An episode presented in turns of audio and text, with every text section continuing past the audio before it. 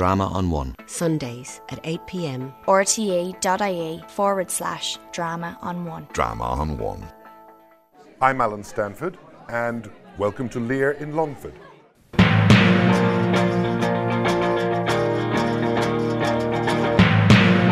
And now, with some ideas on approaching a typical question on King Lear, here's Jerry Griffin from Loreto, Stephen's Green, Dublin. The question I will address is Is the character of Lear more sinned against than sinning? I would feel free to discuss the play looking at it from both sides of the fence. Do not feel obliged to discuss all of Lear's failings, or all of his good points for that matter. You do not have to take a firm stand, although I would probably recommend it for clarity's sake, especially towards the end of the essay. But the original question, we have to look at his sins first. 1. Irresponsibility. 2. His vanity. 3. Anger. 4. His blindness. After discussing his sins, we'd also have to discuss he, the counter argument, which is that he was once a good king. That's your first point. 2. His daughters exploit and torment him. 3. He learns by his mistakes too late. 4. The storm scene. 5. His enlightenment. 6. The loss of Cordelia. And finally, the transformation or concluding paragraph at the end. But firstly, let's look at his irresponsibility. The notion that a divinely appointed king, God's deputy on earth, as Shakespeare's audience would have believed, uh, resigning his position and kingdom so that he could unburdened crawl to death, is the first point we may want to consider. The idea of splitting a kingdom in such a callous way, without meditating on the implications of such a decision, would have seemed appalling to Shakespeare's audience. The main reason for this is, of course, that a kingdom without a strong unified leadership, i.e., one king, would have been considered weak, or at least weakened, and perceived as fair game for an invading force. Remember that the kingdoms of Scotland and England had just been reunited under James I. So the idea that this could suddenly be broken apart again would have horrified Shakespeare's audience. Second point, of course, is his vanity and his love test when he asks, Which of you shall we say doth love us most? Is Goneril and Regan who are only too willing to profess their undying love for their father. Both sisters know how to deceive their father and tell him what he wants to hear, while Cordelia cannot heave her heart into her mouth. I would think about all the other sincere words of truth and wisdom Cordelia uses as defence against his vanity. This, of course, leads us to Lear's next great faux pas, which is his anger. Lear is impetuous and vengeful in his anger, again without any understanding of the potential repercussions of his actions. He curses Cordelia and Kent, who are arguably the two people that love him most. Both are banished in a flash of white rage, leaving it difficult for us as an audience to empathise with Lear at this point.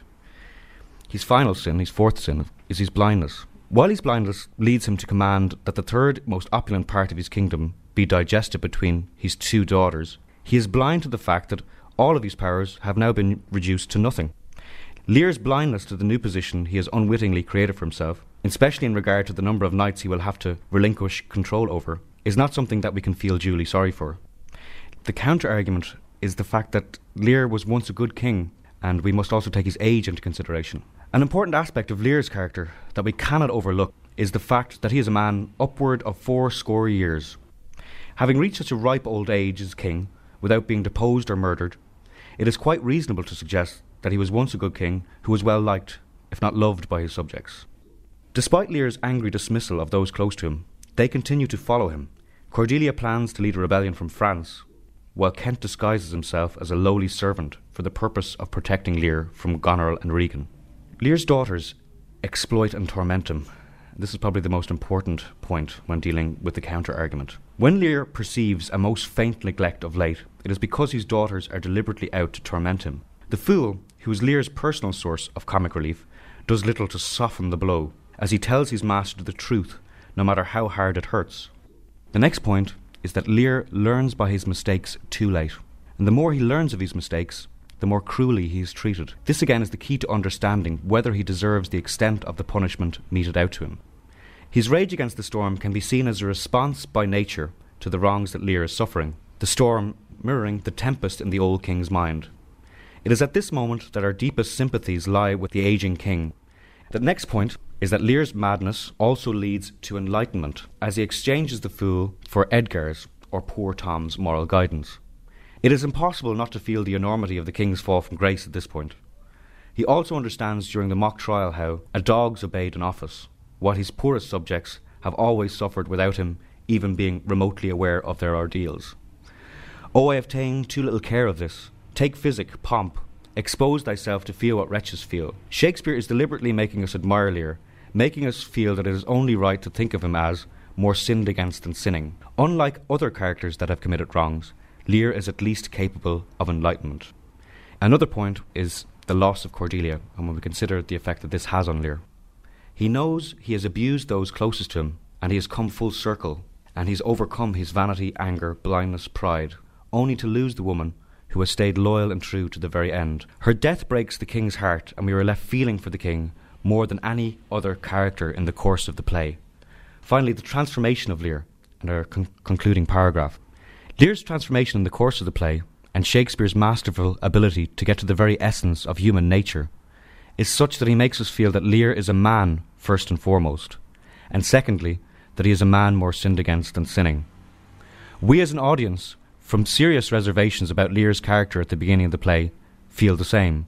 It is quite obvious that no other character that commits wrongs in the course of the play has the capacity to undergo the same transformation or plummet the same emotional depths as Lear is forced to explore. Lear's greatest weakness is his age and the errors of judgment that spring from being in a position of authority for too long. He is certainly a man that we can empathise with, as a frail man who is more sinned against. He was just an old man who wanted to rest weary limbs in a kind nursery. The mistakes he makes in going about his retirement were deeply flawed, but his punishments are certainly disproportionate to the crimes he committed.